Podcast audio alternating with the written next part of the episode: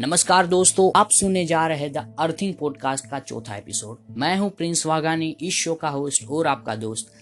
आशा रखता हूँ कि आप सब स्वस्थ होंगे और आपका समय अच्छा जा रहा होगा। यदि आपने अभी तक के तीनों एपिसोड नहीं सुने तो आप वह तीनों एपिसोड सुन सकते हैं इस पॉडकास्ट पे। अब महामारी बन चुका यह कोरोना वायरस, इसके बारे में बहुत कुछ बातें अनिश्चित है। जैसे कोविड 19 के खिलाफ कौन सी ट्रीटमेंट इफ़ेक्टिव होगी, इस बीमारी का वैक्सीन कब होगा इस बीमारी को रोका कैसे जाएगा? या कितने टाइम तक चलेगी? क्या यह कोरोना वायरस सीजनल वेव्स में आएगा? इन सभी फ्यूचरिस्टिक क्वेश्चन को छोड़कर बड़ा प्रश्न यह आता है कि कोविड 19 आया कहाँ से और किस तरह यह फैला? अब जैसे जैसे कोरोना वायरस का स्प्रेड यूएस में फैलता गया है वहाँ पर केसेस की संख्या 26 मार्च तक ही सिर्फ़ चाइना से भी ज़्यादा होकर 85,000 के आसपास हो गई थी। अब इसी बीच न्यूज़ और सोशल मीडिया में घमासान युद्ध जम गया है कि इस वायरस की ओरिजिन यानी कि मुख्य केंद्र कहाँ से और यह कहाँ से फैला।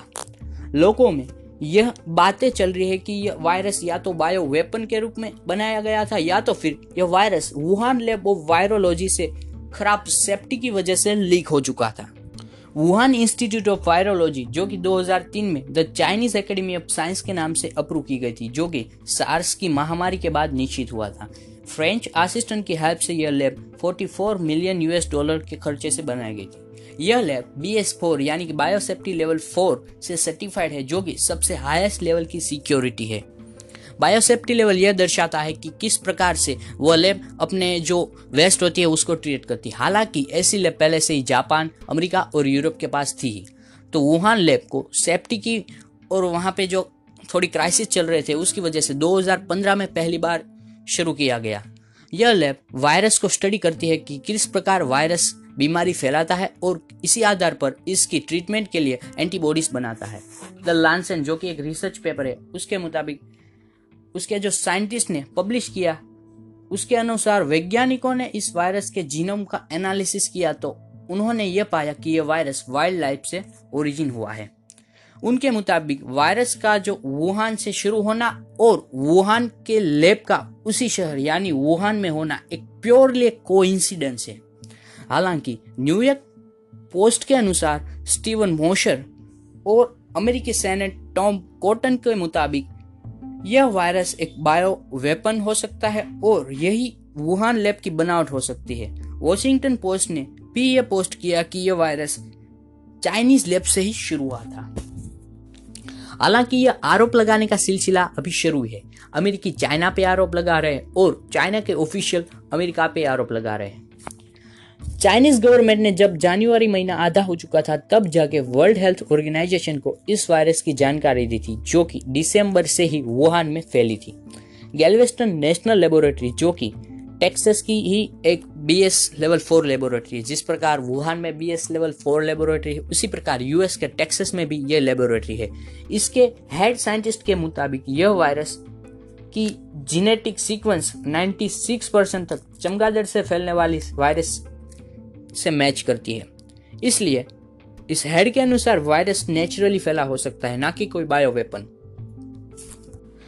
चाइनीज़ ऑफिशियल के मुताबिक, यह वायरस के सबसे पहले केस वुहान के लोकल लाइव एनिमल मार्केट से जुड़े लोगों में पाए गए थे, जो कि सी फ़ूड और अन्य वाइल्ड लाइफ को एक फ़ूड की तरह बेच रहे थे, जो कि बाद में बंद कर दिया गया था, पर तब तक देर हो चुकी थी।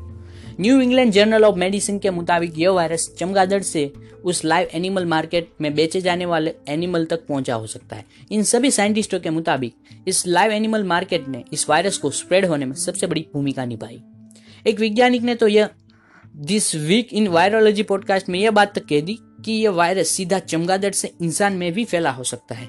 इसी प्रकार इन सभी वैज्ञानिकों ने अपने रिसर्च के द्वारा यह बात का अंदाज़ा लगाया कि यह वायरस ना तो कोई बायो वेपन है, या फिर ना तो ये कोई वुहान लैब से लीक हुआ गया वायरस है। बोस्टन यूनिवर्सिटी के एक प्रोफेसर के मुताबिक, यह बात का कोई मीनिंग नहीं होगा कि इस कोविड 19 को कोई बायो वेपन के तौर पर इस्तेमाल करेगा, क्योंकि यह इतनी ज़्यादा खतरनाक और जानलेवा नहीं है। उनके मुताबिक इबोला वेस्ट अफ्रीकन लेसा बहुत खतरनाक हो सकते हैं। इवन क्रीमियन कोंगो फीवर भी बहुत खतरनाक हो सकता है, क्योंकि इसका जो डेथ रेट है, वो 30 प्रतिशत से लेकर 50 प्रतिशत जितना ऊँचा है। और इसके सामने अभी कोरोना वायरस का डेथ रेट तीन प्रतिशत जितना है। आसान भाषा में कहा जाए तो आप यदि ज़्यादा लोगों को मारना चाहेंगे तो बायो वेपन के लिए आप ज़्यादा खतरनाक पैथोजन का इस्तेमाल करेंगे।